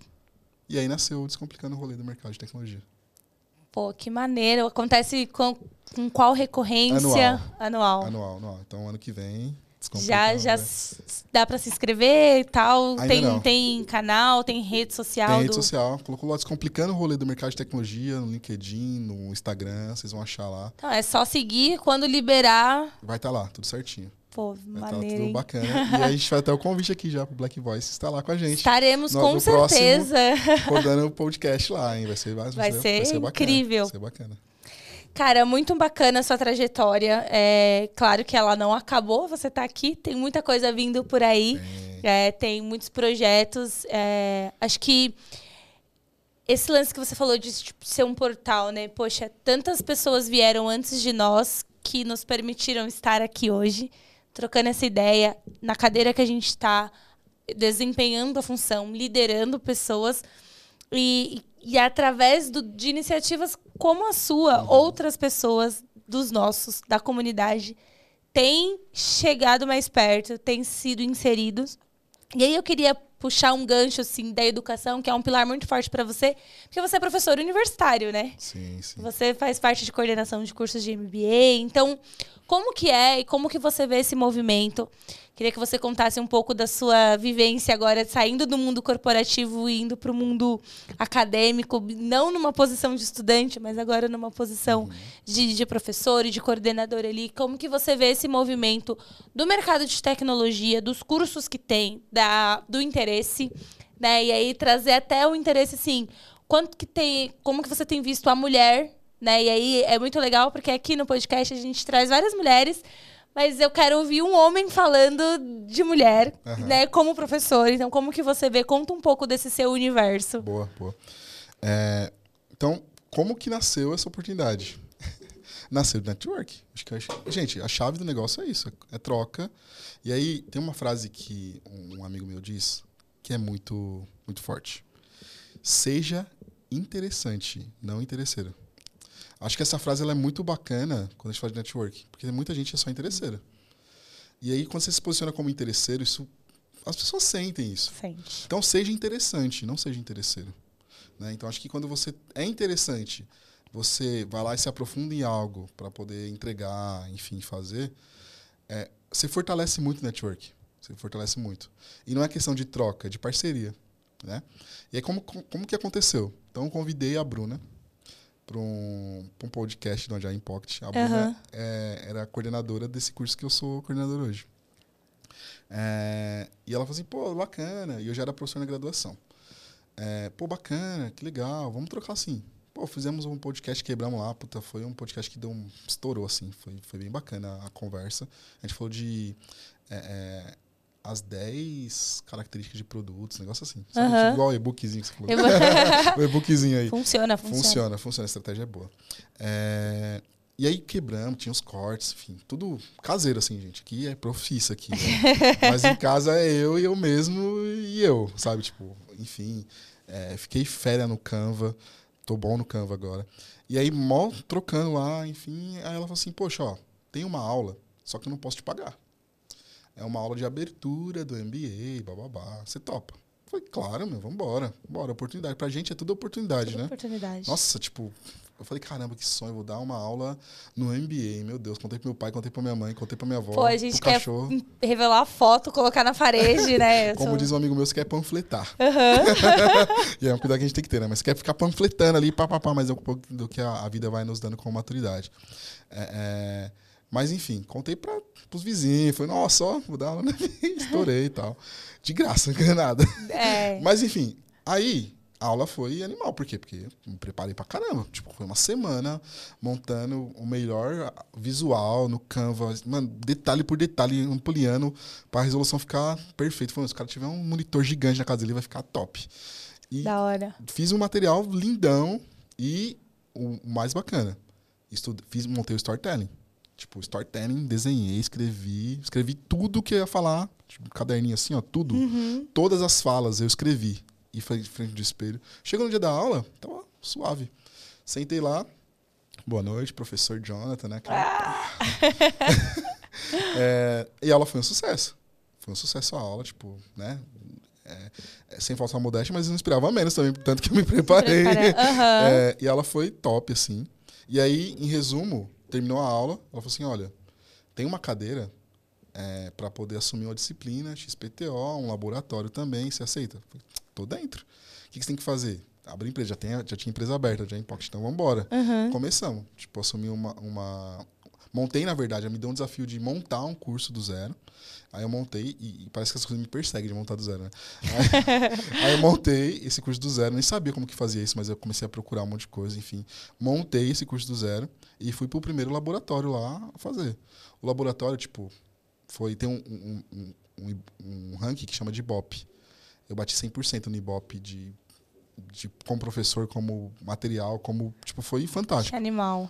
E aí ela começou a me dar mais oportunidade, foi indo, foi indo. Tanto que chegou e falou assim, puta, Johnny, eu tô indo pra outro desafio e não tem outro nome que tá bem posicionado no mercado, que fala, fala que tem um canal que fala sobre. Seja você, falei, Bruna, mas pelo amor de Deus, eu tô dando aula, tipo, faz dois anos. Não, Johnny, é você tal. Já falei com o diretor, me apresentou e eu sentei na cadeira de coordenação. Aí você fala, pô, tô aqui na cadeira de coordenação, o que, que eu faço agora? Aí eu lembro das nossas raízes, tipo, meu, do nada você faz tudo e vai embora. E aí, tipo, eu sou porque nós somos e vamos junto Vamos. e vamos conectando, enfim. Traz professor preto, traz professora preta, porque Aham. tem que ter essa questão. Enfim, se você olhar minha grade, você vai ver que tem é, mulheres brancas, professores brancos, mas também tem muito professor preto, enfim, mestres, doutores, porque tem muita gente que fala que não tem. Eu falo que tem sim. Tem. E eu tô provando isso agora no meu curso. Tem. E olha lá a qualidade do nosso curso. Tem professor e professora preta top, de ponta, mestre, doutor. E eu tô trazendo esses caras pro meu curso. É isso. A gente colocar, ocupar todos os espaços, né? Porque o Black Voices nasceu dessa temática também, cara. No mercado financeiro tem tanto profissional bom que precisa ter a sua história compartilhada, que precisa ter a sua voz amplificada e que precisa mostrar pra galera que esse lugar também nos pertence, que a gente também Sim. pode chegar e que a gente também faz é, acontecer e transforma o mercado, porque as soluções que a gente cria é para a população e a população é o quê? Majoritariamente preta, precisa da gente, precisa mais do Somos que nós. temos que estar, nós precisamos estar, porque senão a Uhum. gente não vai, não vai ter produto, não vai ter serviço que atenda os nossos. A né? diversidade gera lucro, né? É, é, e lucro de grana, lógico, mas também de, de conhecimento, né? Inteligência colaborativa quando você tem brancos, pretos, amarelos, azuis, enfim, gays, enfim, isso gera o melhor produto para o seu cliente final. Né? Então, acho que isso é muito importante. Quanto mais diverso, melhor o produto, né? mais diverso, melhor o produto. Johnny, estamos caminhando para o fim. Infelizmente, poderia ficar aqui falando várias horas, trocando essa ideia. E aí, quero mudar um pouco o, o tema aqui para a gente ir para o final. Quais são os seus hobbies? O que, que Johnny gosta de fazer hoje? O que, que você faz para desestressar? Porque nem tudo são flores, né, gente? A gente contou aqui várias coisas legais e tal, mas é um dia a dia estressante, puxado, e as salas de guerra, elas. Quando, quando. Acontecem, elas consomem. Então, o que, que você faz aí para desestressar? O que, que você faz nas horas, famosas horas vagas, quando elas existem? Boa. Eu eu faço não porque eu gosto. Mas eu procuro ir pra academia, tipo, umas três vezes a semana, porque, tipo, é necessário. É o famoso mal necessário, uma né? natação ali, enfim, tô, tô devedor, mas eu, eu, eu faço isso porque, de fato, questão de saúde, a gente herda um monte de problemas, né? Uhum. Só herda coisas boas, né? Nossos pais, né? enfim, não tem herança boa, não. Tem herança de saúde, pressão alta, diabetes, enfim, a gente vai herdando. Vai herdando. Um monte de coisa que, né, nossa melanina aqui, ela, ela carrega. Uhum. Então, para poder evitar ali, enfim, para a gente poder se antecipar, então faço isso. Mas eu gosto muito de música. É, eu sou músico, eu toco sax. É, então, eu gosto de música, violão, arranho um pouquinho. É, e, e, parece meio louco isso, né? Mas eu falo, o que me, me leva para o estado de flow, né? Estado tipo, puta, esqueci onde eu tô. Desliguei enfim, ali. É um bom livro técnico. é, estudar. É muito louco isso. Minha mulher fala, mano, tipo, fala, mas sou eu. Eu curto, eu gosto de estudar, tipo. E assim, assistir série também, acho que uma série bacana. É, pra treinar o inglês, né? Tipo, você já tá ali fazendo né, os dois ao mesmo tempo. Então, uhum. Então, tipo, isso é bacana, eu gosto de fazer. E depois que meu filho nasceu, é, minha vida mudou, de verdade. Assim, acho que a paternidade, ela me ensinou muito, muito mesmo. Tipo, é, é várias coisas, assim, tipo, ser mais paciente, dar uma desligada, sabe? Tipo, diminuir um pouco a velocidade das coisas, pensar um pouco mais na minha saúde, porque agora tem pessoas que dependem de mim, de fato, uhum. financeiramente e, e, de forma estrutural também, como uma criação. É, então, eu aprendi muito isso, então eu gosto muito de brincar com meu filho, enfim, tipo, é meio bizarro, uhum. mas a gente brinca de super-herói, sabe? Ah, mas quantos anos tem? Você tem dois, né? É, é, que um tá na barriga, girando, o Matheusinho. Ah! Ele é. está no forninho. Tá no forninho, tá no forninho. Tá pra vir aí. Tá pra vir. É. E Legal. aí o Luca, Parabéns. Obrigado, obrigado. E é muito bacana. Quando eu falo meu filho, até me emociona, assim, dos meus filhos, né? Da minha família. É, é base, né? É muito, é muito bacana isso que dá força para você conquistar o melhor, para você ir para cima mesmo, com, com mais... Com mais é, experiência uhum. mais assertivo. Acho que isso é muito bacana, né? Você é, você, você é um sniper agora, de fato. Você, tipo, não posso errar. O negócio agora tem que acertar na bala mesmo. É, não dá para ficar de brincadeira, enfim. É, então eu gosto de brincar com ele, empinar pipa, vou visitar minha, minha avó, que é a bisa dele. Uhum. Criar esses laços, acho que é muito gostoso, né? Criar esses laços. É, é, e quando eu falo de estudar, tipo, é muito bacana, porque, por exemplo, esse tempo atrás é, lancei o meu primeiro livro, escrevi meu livro de processos. Que legal. Que eu acredito que quando a qualidade do, se não tem a qualidade do processo, a qualidade do produto é quase né, zero, porque tipo, se eu não tem um processo estruturado, como o meu produto pode ser estruturado? Uhum. Então, é, é, um processo imersivo mesmo ali de escrita, de leitura, é, é de meditação. Acho que gosto muito disso e tô me aventurando agora a voltar a correr um pouco. Porque é, faz bem. Também me deixa um pouco fora do, do, dos problemas. Te dá uma desconectada, dá, né? Dá desconectada. Bom, chegamos ao fim aqui, ah. infelizmente. Eu quero agradecer é, a sua presença, a sua participação, você ter topado contar a sua história, dividir uhum. as angústias que você passou, os sucessos, porque um dos grandes objetivos é conectar e inspirar. Né? Então, que a nossa conexão aqui hoje, essa troca, possa inspirar outras pessoas e as pessoas Sim. que estão nos assistindo. Então, muito obrigada por você ter topado. Deixo aqui um canal aberto para você fazer propaganda, merchan, deixar link, enfim. Se quiser deixar, é, como você, né, um dos seus hobbies é estudar algum livro que você recomenda, alguma, seja técnico ou romance, tipo, Boa. qualquer coisa assim que, que você fala, pô, isso aqui é legal. Fica à vontade, o espaço é seu. Boa. Bem, acho que eu vou falar para os futuros líderes aí, né? Uhum. Tem um, um, livro de cabeceira que, que eu gosto muito, que são os, os, primeiros 90 dias, acho que é muito bacana. Tem a pipeline de liderança. É, e tem um livro que, assim, é, me ajudou bastante na questão de feedback. Eu acho que é uma das maiores dificuldades que a gente tem nas uhum. empresas, né? Tem um monte de líder, até escrevi um, um, artigo no LinkedIn, esse tempo atrás, falando de feedback. Criei um termo lá, depois vocês dão uma olhada lá. É, que é uma empatia assertiva esse livro ele é fenomenal. Ele é fenomenal. Legal. De o quanto que você tem que ser, é, é, ter empatia, mas ser assertivo. Porque às vezes você quer ajudar a pessoa e você atrapalha a vida da pessoa. Você não ajuda. Então, às vezes, uma demissão vai ajudar a pessoa a tomar uma, um caminho certo. Uhum. Claro que a gente faz de tudo para não seguir nesse movimento, mas o quanto que a empatia de forma assertiva é bacana. Então, deixa aqui é, é, é, esses livros aí, tem outros que eu posso depois conversar com vocês aqui, deixar aí no backstage. Mas são, seriam esses, tá? Seriam esses Legal. É, é, e é isso, gente. Eu acho que uma mensagem aqui é que a gente tem muito que se fortalecer ainda, tem muita oportunidade, tem muita, como, como eu, eu, eu ouço dizer, tem muito dinheiro na mesa que dá para a gente poder trabalhar, tem muito espaço para a gente poder é, assumir, como diz um amigo meu, a gente vai tomando, vamos tomando todos os espaços. Quando vê, a gente tomou todos os espaços e é nós, né? Acho é que, isso. que é isso. Bom, gente, chegamos ao fim aqui de mais um episódio do Black Voices. Se inscrevam no, nos nossos canais, sigam a gente nas redes sociais para vocês receberem as notificações de cada episódio que está sendo lançado, né? Então toda semana tem um episódio novo, tem uma história, tem uma inspiração, tem um aprendizado. Acho que os livros, faculdades, eles nos ensinam muito, mas essa troca.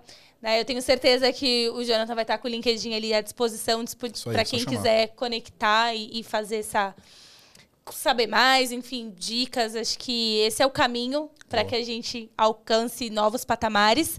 E muito obrigada. Segue a gente, não esquece. Tamo junto no próximo. É nóis. Valeu.